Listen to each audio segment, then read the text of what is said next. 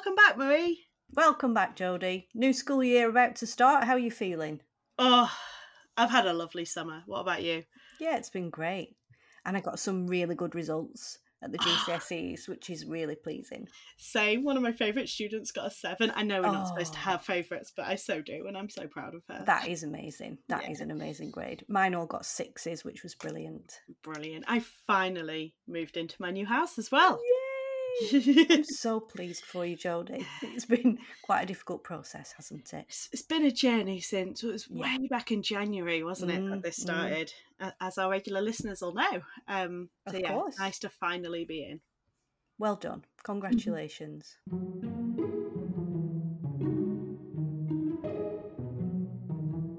It's your own time you're wasting. Ramblings from Beyond the Classroom with Marie and Jodie. This week we're doing things a little bit differently Hmm. because we're interviewing ourselves. Yeah. Our topic is what it means to be dyslexic. Go on, I'll hand over to you, Jodie. Um, so as I've mentioned before, I am dyslexic. I was actually diagnosed as dyslexic when I was 20 years old. So I, well, I was a dyslexic school student, but I was an undiagnosed dyslexic Mhm. school student. Um, but yeah, I was dyslexic as a teacher because Yeah. it doesn't go away. How did you feel though at 20 to be diagnosed with something like that? Um, I went to the SEN department when I was 16, so I was in lower sixth, um, and said, Oh, like my friend had been doing dyslexia in psychology, I think, and I've been reading her stuff, and I was like, Oh, this this is me. This sounds Mm. like me. So I went to SEN. I was like, Look, I've been reading my friend's stuff, Mm.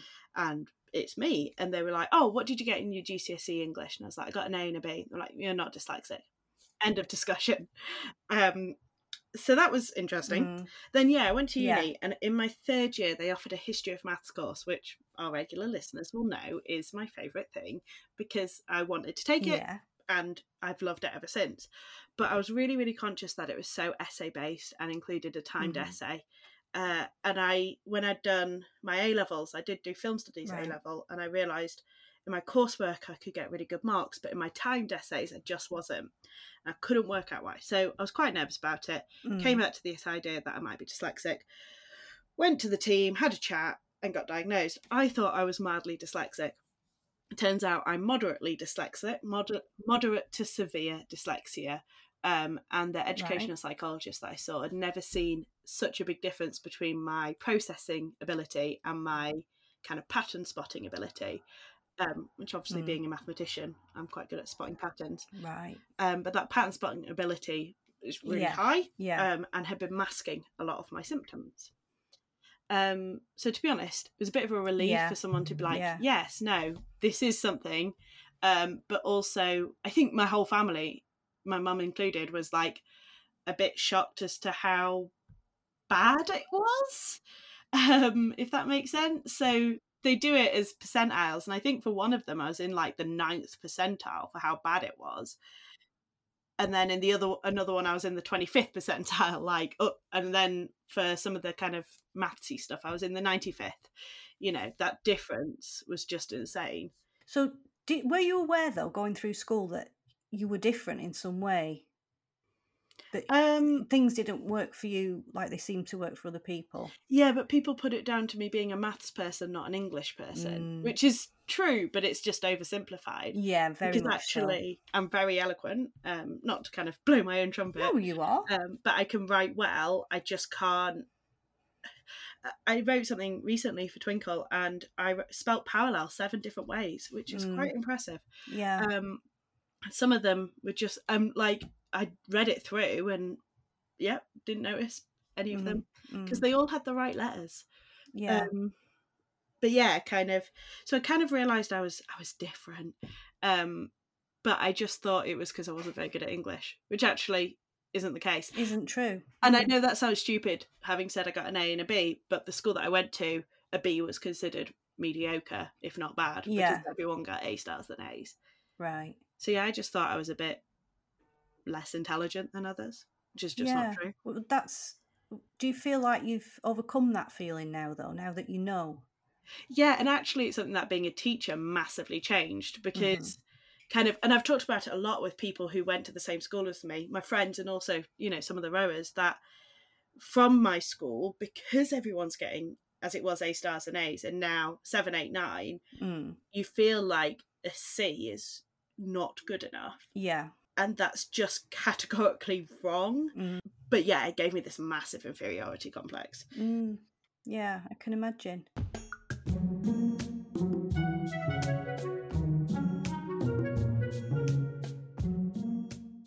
So, how does your dyslexia affect you in everyday life, Jodie?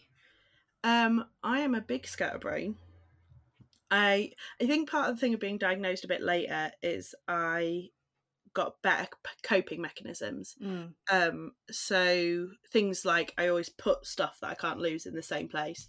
Yeah. Um, and I've kind of always done that. I am very meticulous about putting things in my calendar because if it's not on my calendar, it's not helping. It's just not happening. yeah.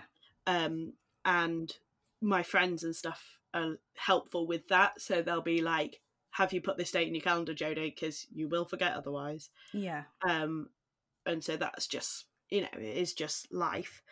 Um, but yeah, so I think it just make I have to force myself to be organised Mm. um, and if I'm disorganized, it just comes naturally. And that, as a teacher, was a massive has been a massive struggle because Mm.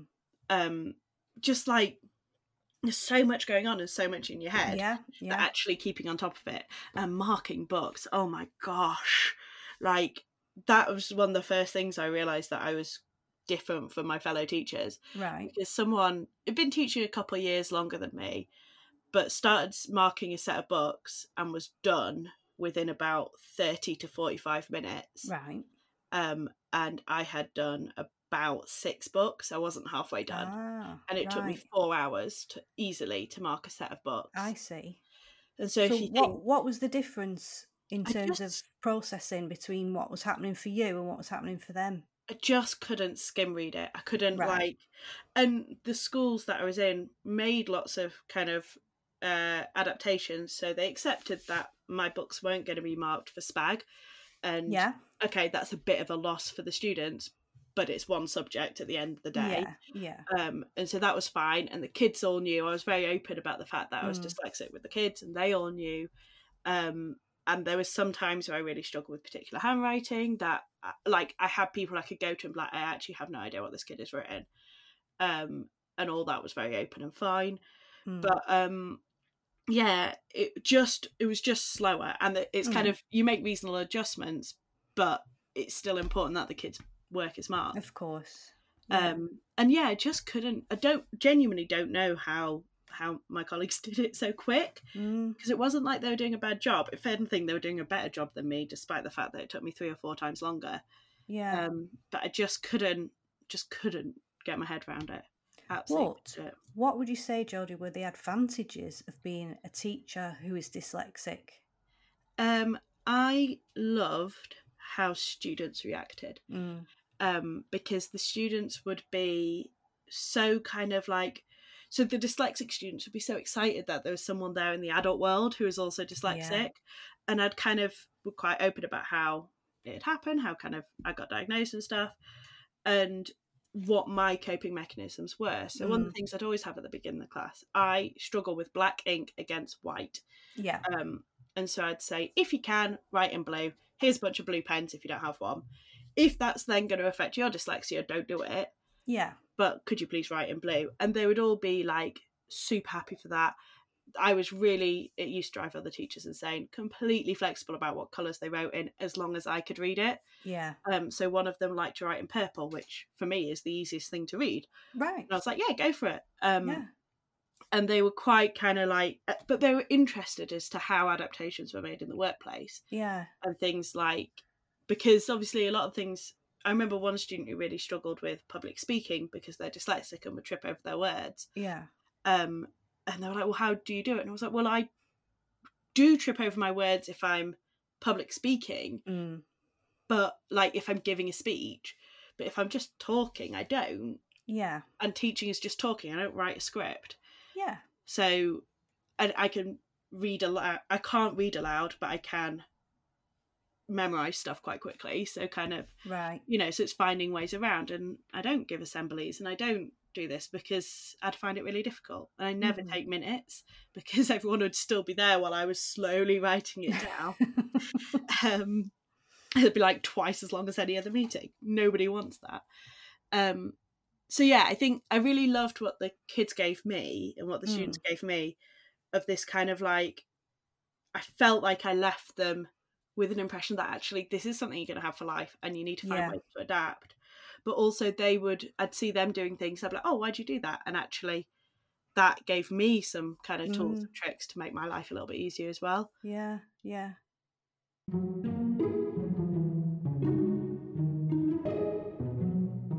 It's your own time you're wasting. So why not stick the kettle on, put your feet up, and have a cuppa? Ah, No, Marie, our listeners might not know that you used to be a SENCo. Um, Mhm. Kind of given my story of what did you get in your English GCSE, is that different now? I hope so. Um, I think there's a lot more awareness now Mm. generally that um, pupils can come in with specific learning difficulties, Yeah.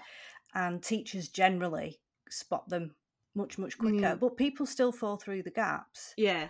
Um, and what I found with any special need, really, whatever it was, you can read all the books you like and you can do all the studying you like. You will never Mm. meet that person who's the typical dyslexic or whatever it might be. Absolutely. Um, so I think for teachers, the most useful thing is to find out the specifics that that pupil um, either has strengths in or maybe needs to work on, and Yeah. then work with that. Because you can't go, oh, you're dyslexic, so if we give you a yellow overlay, Mm. you'll be fine. It doesn't work like that at all. Um, but although adaptive technology is absolutely amazing now, Yeah. I mean, you can Yeah. you can dictate things and it will write it for you. And and in the Mm. old days, if you had an accent of any kind, especially a northern accent, the dictation just wouldn't understand what you were saying. Yeah. Yeah. But that that's come on a long a long way from then. Um, so I think there's a lot more opportunities for people with dyslexia and other specific learning difficulties to keep absolutely on the same at the same pace as Mm. their peers now because there's a lot more awareness, there's a lot more technology, um, but you never ever get that. Oh, he's a typical dyslexic or No. whatever. You've got to work with the individual, find out what Mm. their needs are, and just do that. So, in some ways, for me as a SENCo, a diagnosis didn't matter because I was always just assessing what I saw in the classroom and finding ways to help that pupil overcome Yeah. the barriers. Um, because that just seemed what, what was logical to me. I think as well, there's a lot more awareness of well, kind of neurodiversity in general, isn't Yeah. there? Because yeah. um, some people, including myself, consider dyslexia a type of neurodiversity. Mm, yeah. Um, other people are really opposed to that, and I think you know it kind of just depends what's right for you Mm, as a person. But once you kind of get one neurodiversity diagnosis, quite often you get a bunch. You know, yes. like yeah. everyone knows that autism and ADHD quite often go hand in hand. Yeah. But so do Mhm. dyslexia and ADHD or dyslexia and autism. Yeah. And, you know, kind of having that awareness that, okay, yes, they've got this, but they might also have this and That's right. all this other stuff. But yeah. yeah. yeah. I mean, my dad was diagnosed as dyslexic when he was 60, Oh, wow. and he got a co diagnosis of dyspraxia with that as Mm. well. Um, and, and, weirdly he he just managed all his life to get other people to do things for him so in his working Yeah. life you know he worked in a team and he said i couldn't have done it if i didn't have my team around me who knew what my strengths were they knew what i couldn't do and we all supported each other so he Mm. was lucky in that sense i do think there may be a lot of older people out there Yeah. with um issues about their self esteem, you know feeling low about Mm. their self-esteem um feeling that they're failures who are undiagnosed basically and I think the thing is, I like having a diagnosis because it's a shorthand. mm, um but actually it's so much more nuanced than that and Mm. kind of until you get to know me you won't know what is easy for me what's hard for me but it's a good shorthand but like you know, it's so much more complexity than just yeah i'm dyslexic but it's an easy way when i start a new job to be like i'm dyslexic Yes, this is what i need Yeah. um and most people are absolutely supportive of Mm. course they would be but yeah it's kind of like it's not as simple as dyslexia means you can't read good or whatever yeah, um, exactly. Or you, you know. write your letters backwards. exactly And And it's the same the other way around. Just Mm. because someone's struggling with reading or they're writing the letters backwards doesn't mean they're dyslexic either. Yeah, absolutely. And if you look at me and my brother, I learned to read when I was like four, I think, Mm. four or five. It was before I went to school. My brother didn't learn to read till kind of seven or eight and didn't read ple- for Oh. pleasure until Harry Potter came out, actually. Interesting. And then, but I mean, I do suspect my brother's dyslexic, but actually, I'm the one that's been diagnosed, despite the fact that I was a very, I was a good reader, you Mm. know, and I kind of plateaued at about 13. And I like reading books for young adults because yeah. if nothing else, they're not depressing. um, but like, and I reread books a lot, which is something that I didn't realize was a sign of my dyslexia. It's really great superpower, to be fair, because I can reread a book and be like, oh, I've never read this before, because I'll have just missed bits out. But yeah, Ah, right. So you could read a murder mystery and, and Mm. not know who who done it. absolutely, yeah, it's Yeah. great superpower.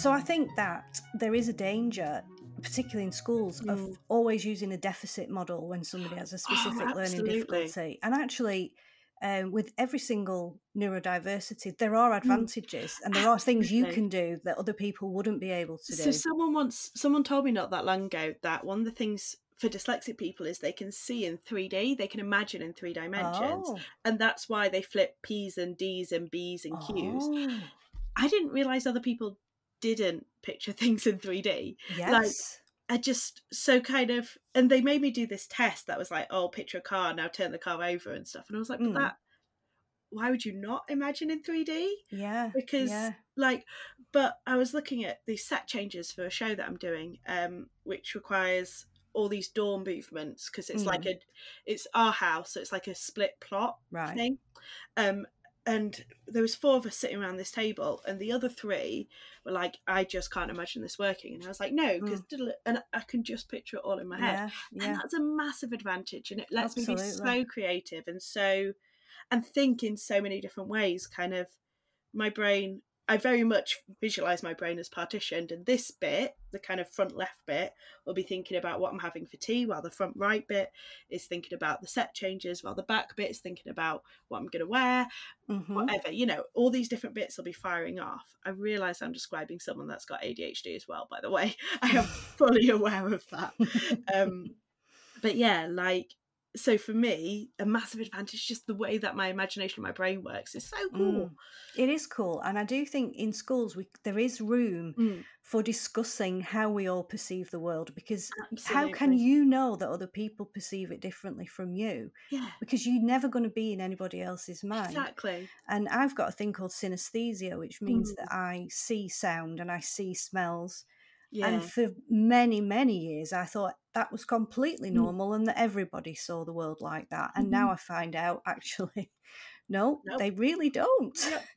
So, you know, I think we could explore that more in schools. And I Mm. think it would be really, really helpful in terms of finding out what people are really Yeah. good at and then working towards that, using that strength. And for me it's all about finding you know for the things that are less positive because obviously there are things that make it Of course. find a coping mechanism Mm. and talk openly about them because the amount of things you know i have coping mechanisms that have helped my mom and my brother and you know loads of people in my family that aren't diagnosed as Yeah. dyslexic yeah. but perhaps have some traits Mm. um you know kind of it's helped them be Yeah, exactly. more functional as You know, I think you know A dyslexia friendly school is just a pupil friendly school, really. exactly absolutely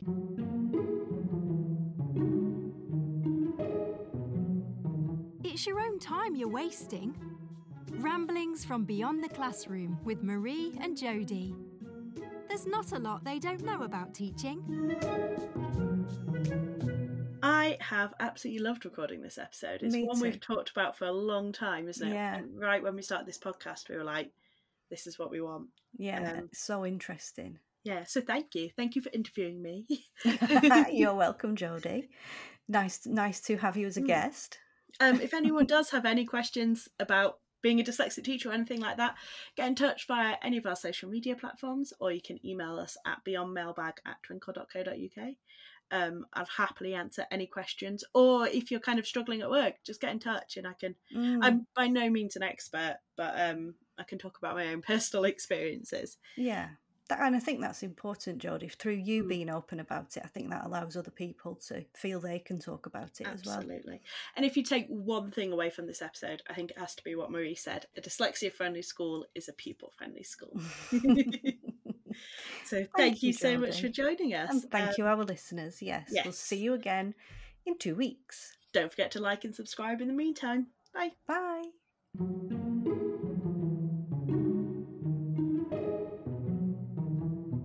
This podcast is proudly produced by Beyond. Please bear in mind the views and opinions expressed are those of individuals and may not represent those of Beyond or Twinkl.